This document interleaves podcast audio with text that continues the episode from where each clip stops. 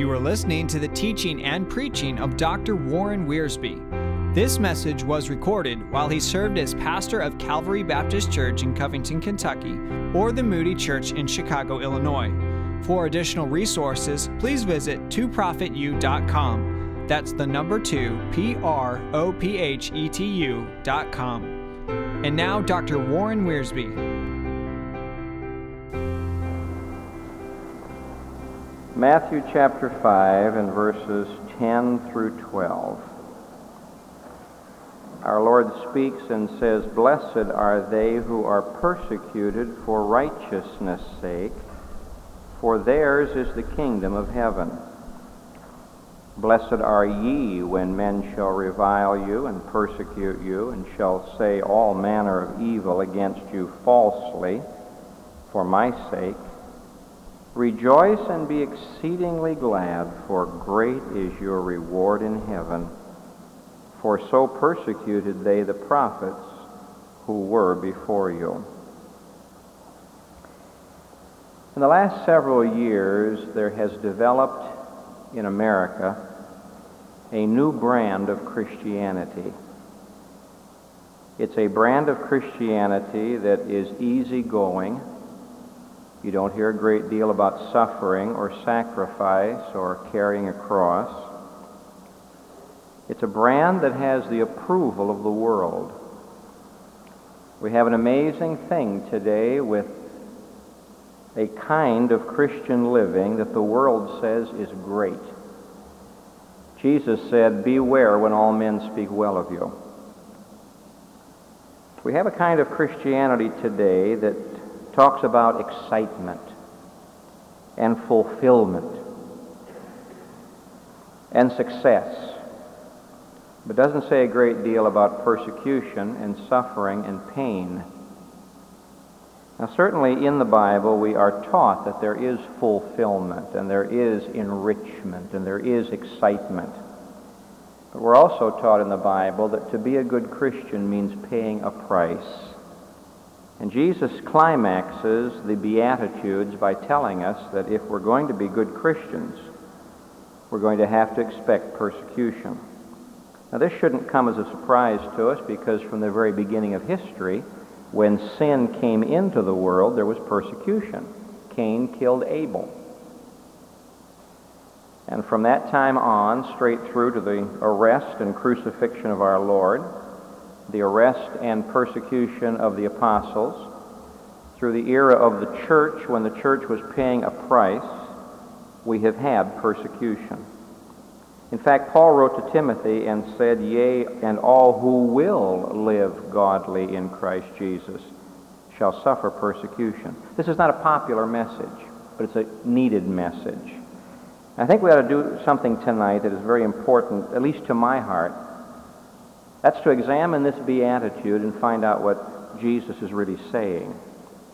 And perhaps the best way to do it would be to approach it from three different aspects.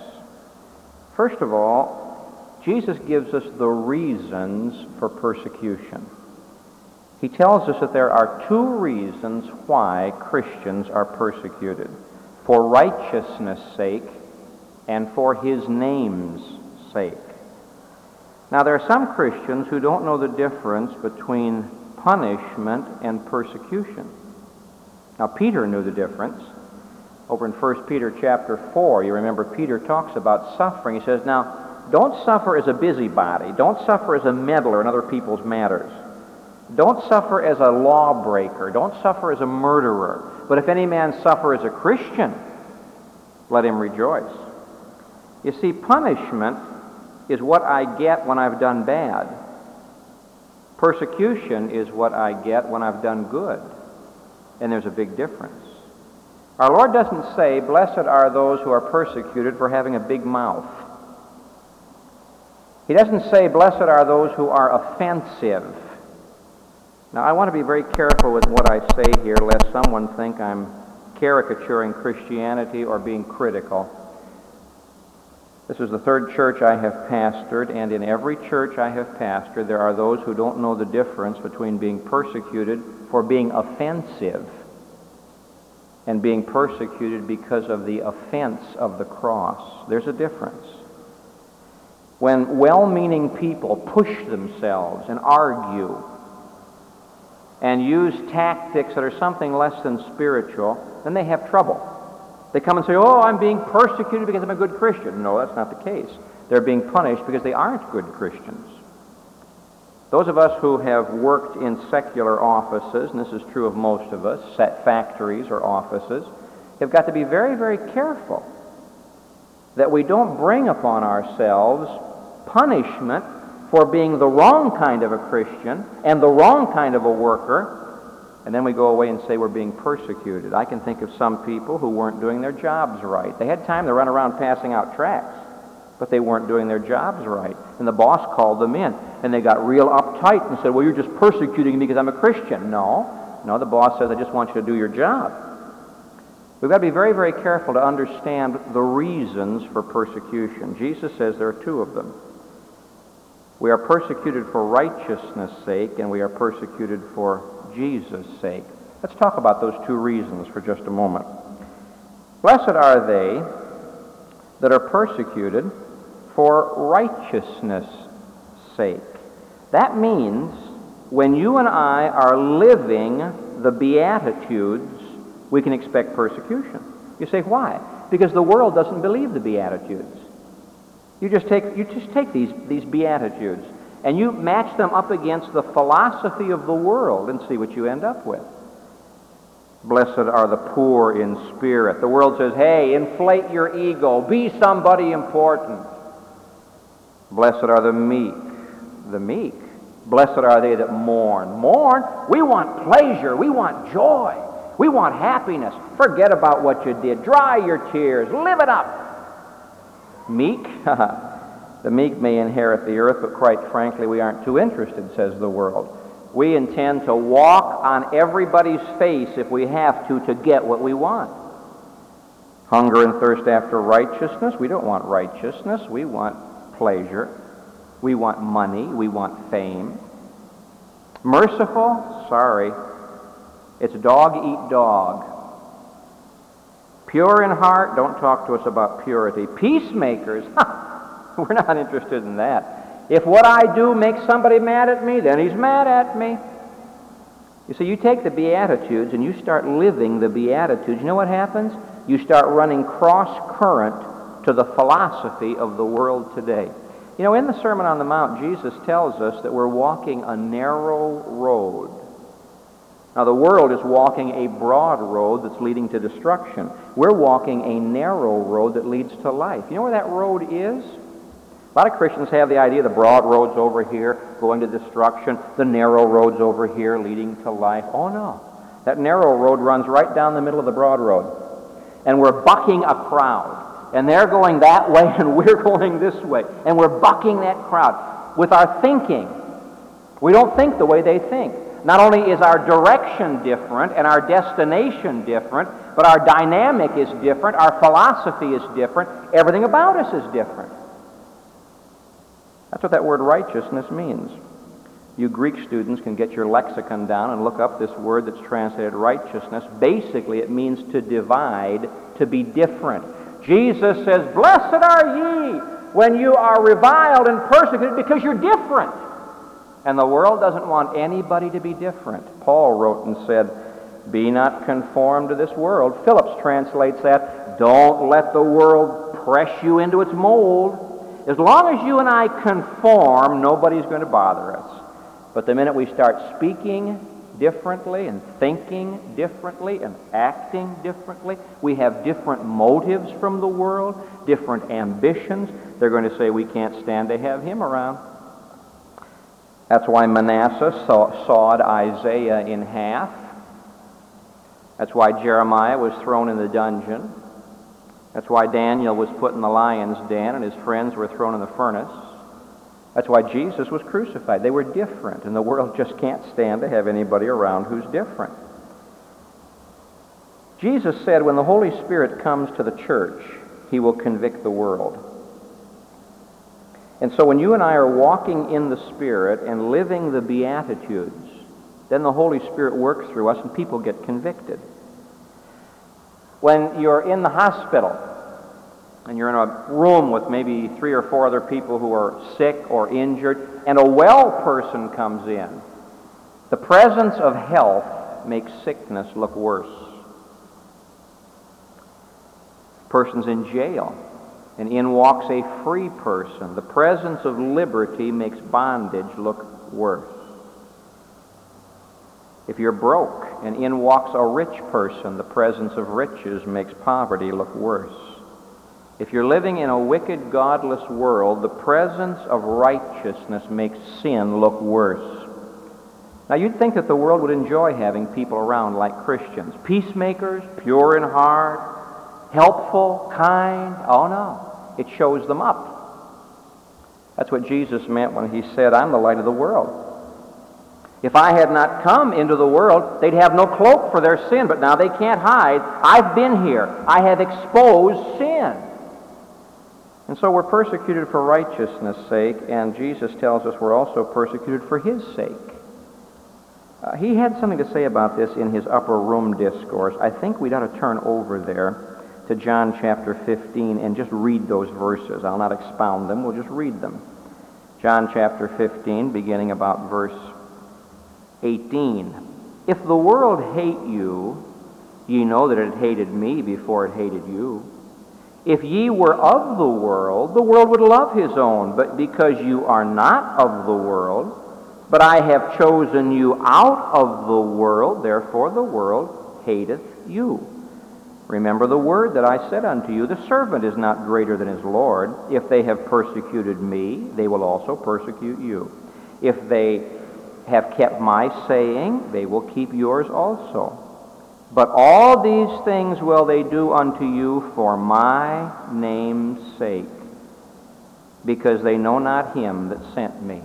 Here's a half a, here are a half a dozen men having lunch together at some factory or some construction site, and they're just sitting talking. And religion's a good topic for conversation. One fellow says, "You know," he says, "I'm an atheist."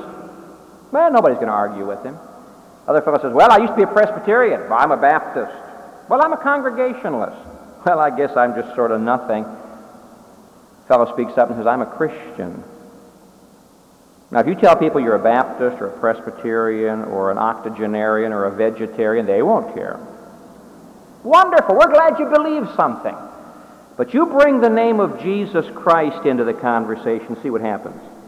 It's his name's sake. That's why they persecute us. He said, "Now you don't belong to this world, and because you don't belong to this world, you belong to me.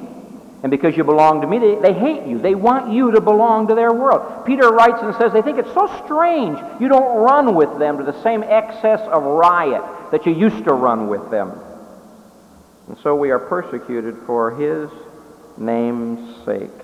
Now this is important. Don't forget it. If I am truly living for Christ, they will see Christ, and that's what they persecute. You got that? If I'm truly living for Christ, they will see Christ, and that's what they'll persecute. They won't persecute me because I'm campaigning for some cause. There are some Christians who unfortunately have very weak egos. They've always got to have attention. One way to get attention is to cause trouble, and they think that by causing trouble and getting attention, they are being persecuted. Oh, no, no. If we call attention to ourselves, that's one thing. But if we call attention to Jesus Christ, that's quite something else. The reasons for persecution: righteousness' sake, his name's sake. Now our Lord gives us a second aspect of this subject. This is important. Our response to persecution.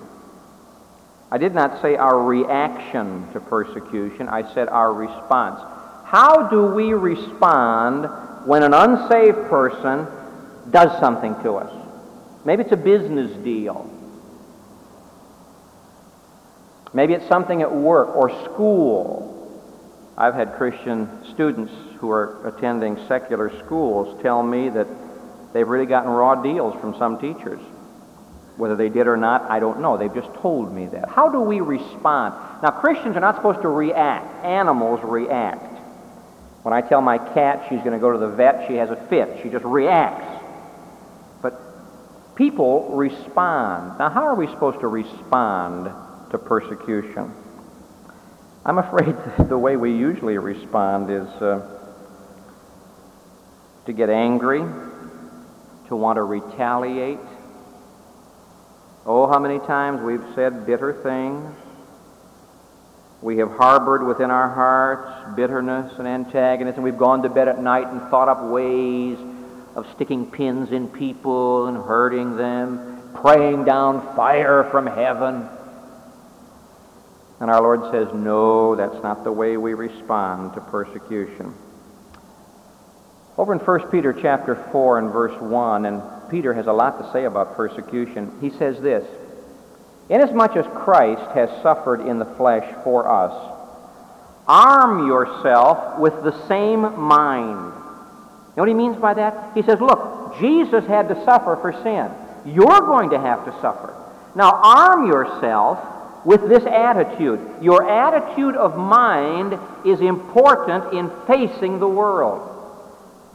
Now our attitude of mind sometimes is not spiritual.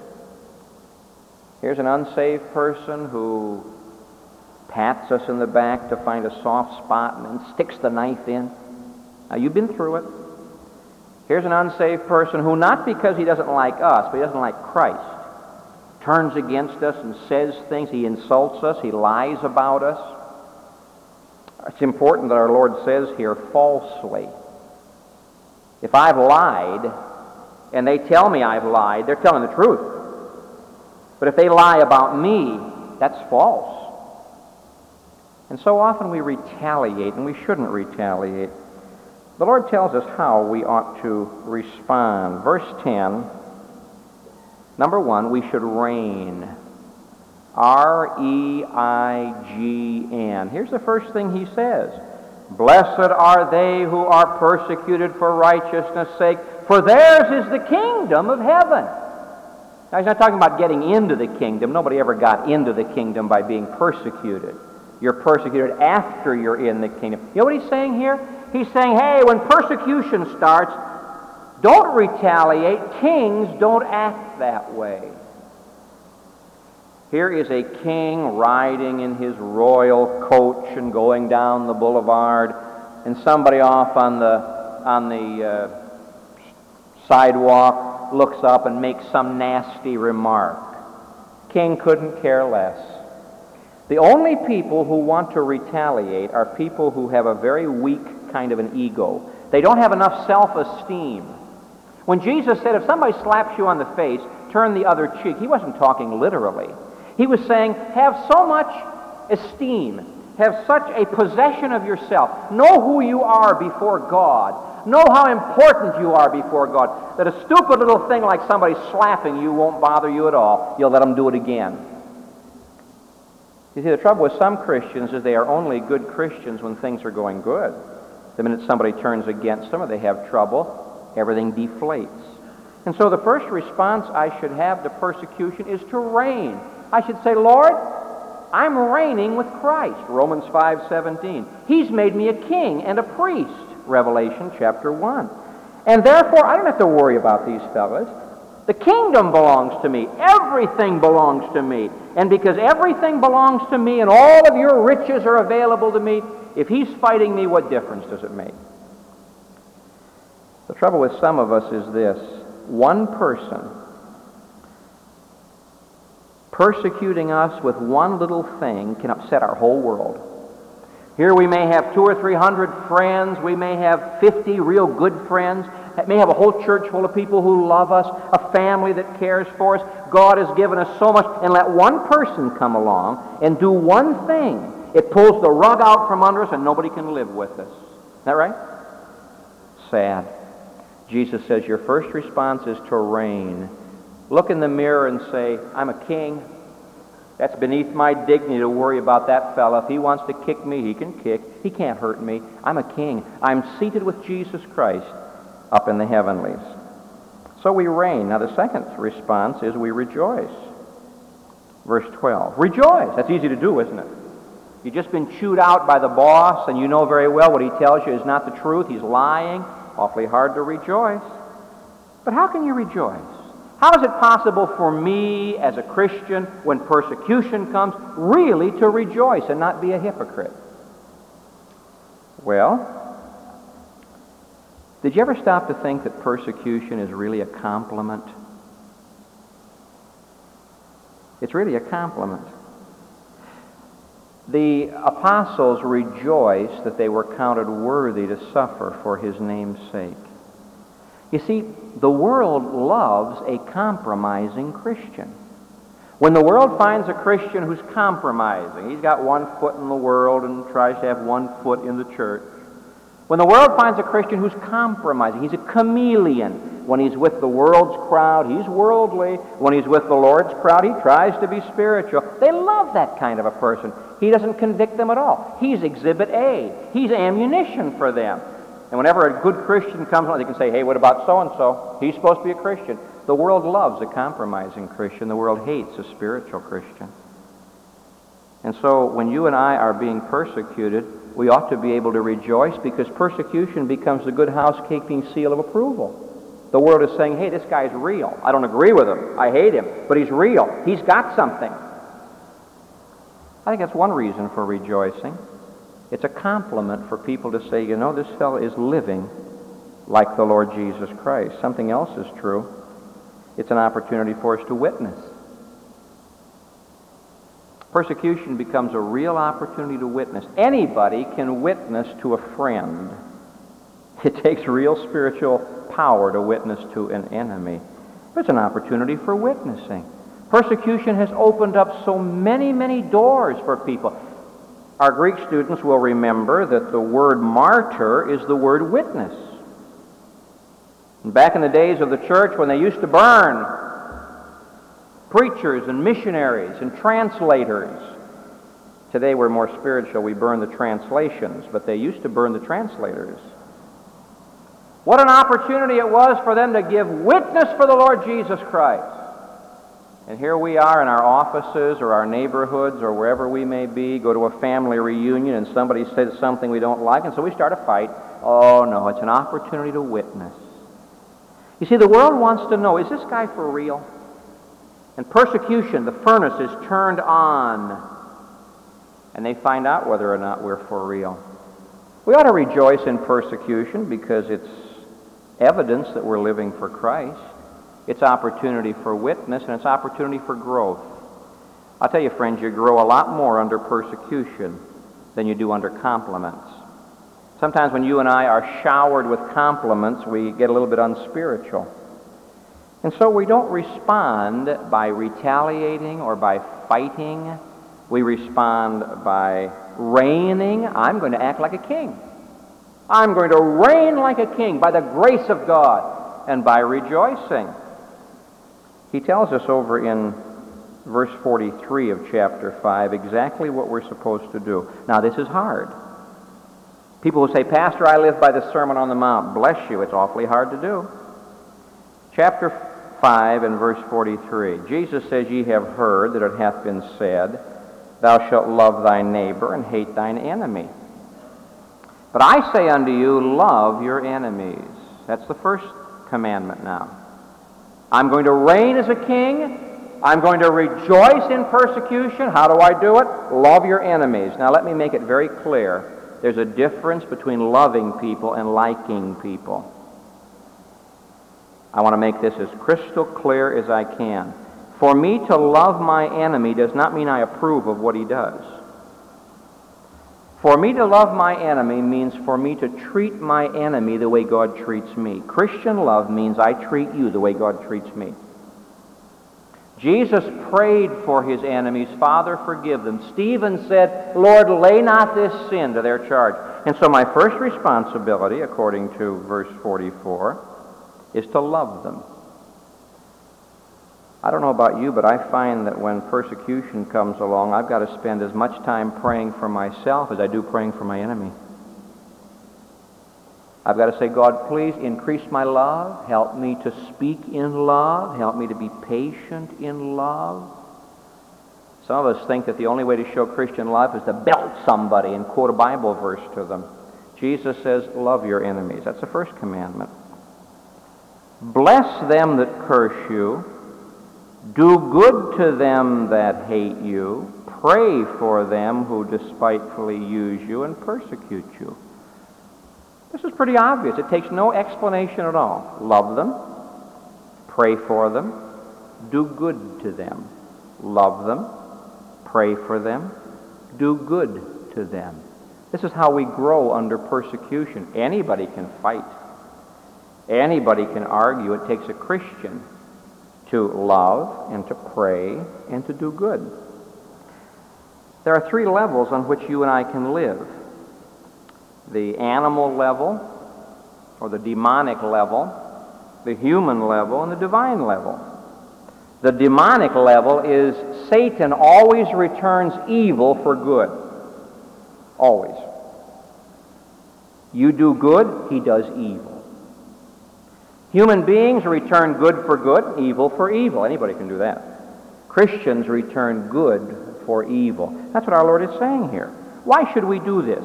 That ye may be the sons of your Father who is in heaven, that you might be God-like. For he maketh the sun to rise on the evil and on the good. He sendeth the rain on the just and on the unjust. If ye love them who love you, what reward have you? Do not even the tax collectors the same? If you greet your brethren only, what do ye more than others? Do not even the heathen so? I like that question in verse forty-seven. What do you do more than others? Most people say, well, I'm as good as he is. I'm as good a Christian as she is. He says, wait a minute, what do you do more than others? And so our response to persecution ought to be to reign. Remember, you're a king. And to rejoice.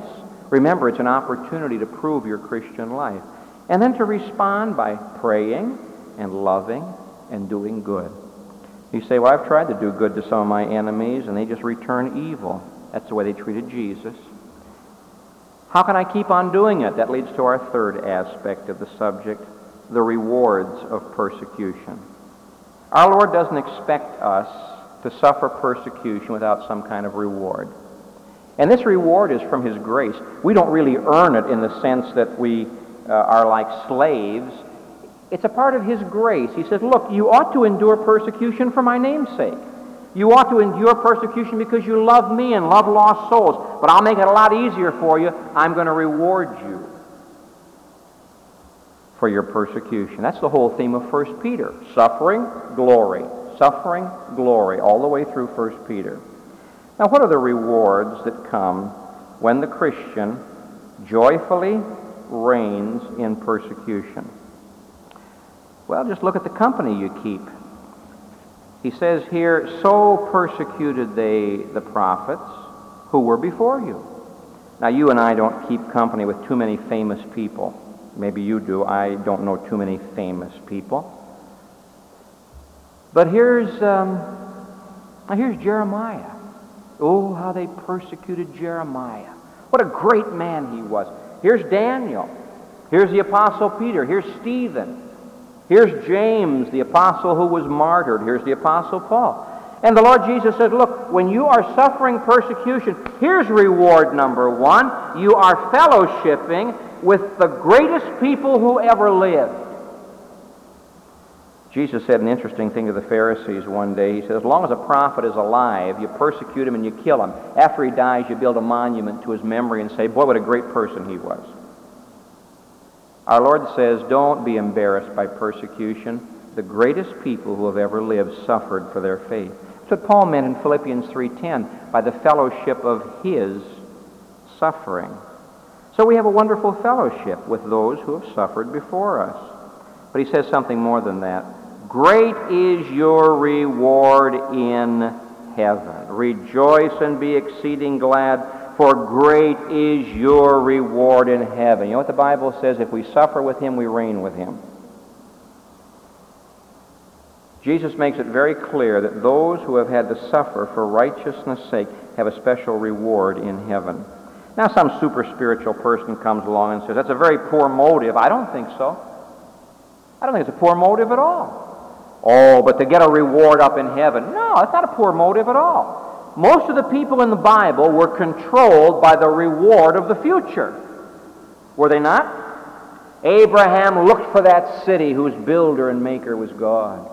Moses looked ahead, saw him who was invisible, and he was waiting for that reward. Even Jesus, who for the joy that was set before him endured the cross. What did Paul say when he came to the end of his life? I fought a good fight. I've finished the course. I've kept the faith. Henceforth what? Henceforth there is laid up for me a crown of righteousness, which the Lord, the righteous judge, shall give me at that day. And not to me only, but unto all them also that love is appearing. You, if you're more spiritual than Paul, I'd like to meet you. Paul said, I'm looking forward to a reward because I've been faithful to God. Now, folks, you can't get your reward twice. Jesus said the Pharisees loved to have the praise of men. They got their reward. They love to be honored by people. They've got their reward. If you get your reward here, you can't get it over there. Some of you are suffering quietly. People don't know about it, but you're suffering. You're not suffering because you're obnoxious, offensive. You're suffering because you're faithful. You're suffering for His name's sake. You're suffering because people are lying about you and abusing you. And you keep on doing good, and you keep on loving, and you keep on trusting, and you keep on praying. And the devil comes along and says, it's not worth it. You got to fight back. Let him have it. One of these days, Jesus Christ is going to come back. John, in his first letter, talks about people who are going to be ashamed at His coming.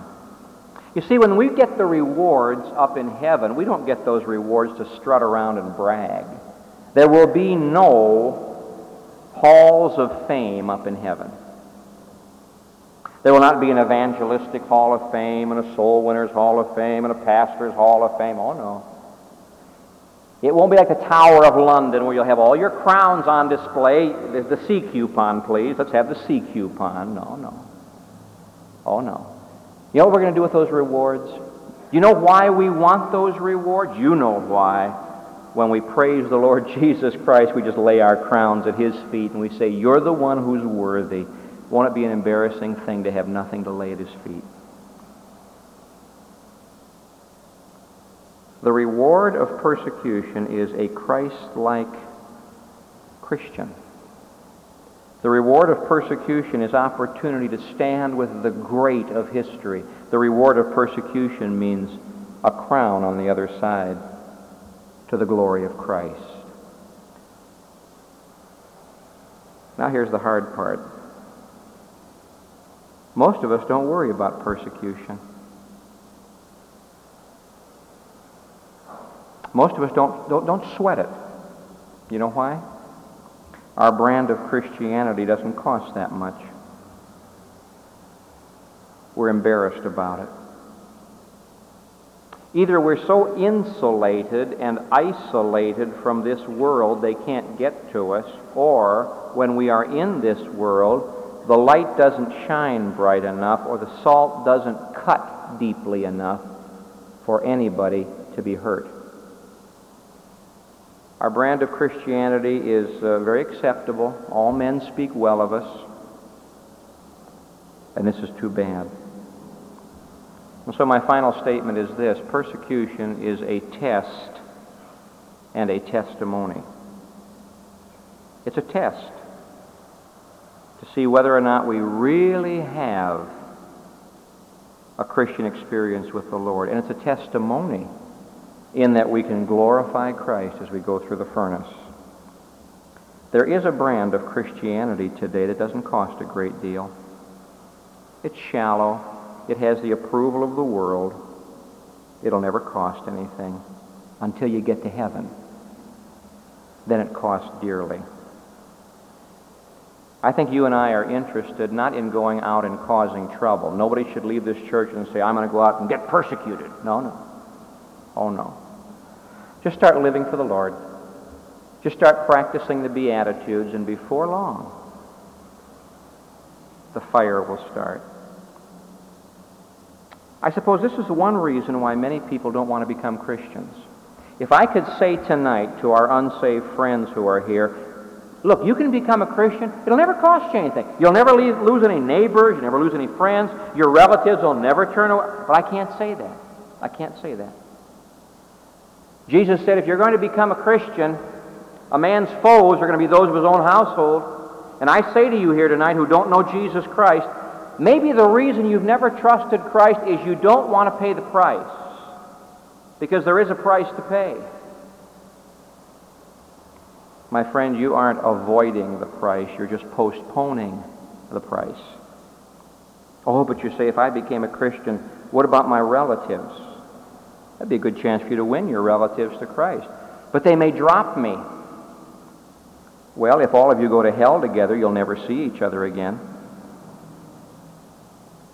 You've got to make a, you've got to make a choice now.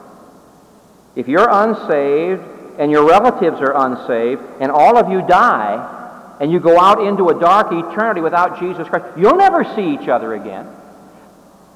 Remember when Doctor Ironside was just a little lad? He came to his mother and said, I'd like to become a Christian, but the kids are going to laugh at me. Remember what she said to him? She said, Harry, they can laugh you into hell, but they can't laugh you out of hell. And so you've got to make a choice. You're going to pay a price at some time, either now and go to heaven, or then and go to hell. Jesus said it's a blessing to be persecuted for his name's sake. Gracious Father, forgive us for being so shallow, so reactionary, so carnal, so worldly in our thinking and living that the world can't even tell the difference. We're sorry. We're sorry, Father, for not being soldiers of the cross. Help us not to be offensive, but help us not to be unwilling to share the offense of the cross. Help us not to be abrasive, but may we still be willing to be salt and light. I pray, Father, for any here tonight who don't know the Savior, that you'll convict their hearts, that they'll come to know him. And may we not be unwilling, O God, to take our stand with Jesus and the apostles and the prophets and pay the price for your glory. This we pray in Jesus' name. Amen.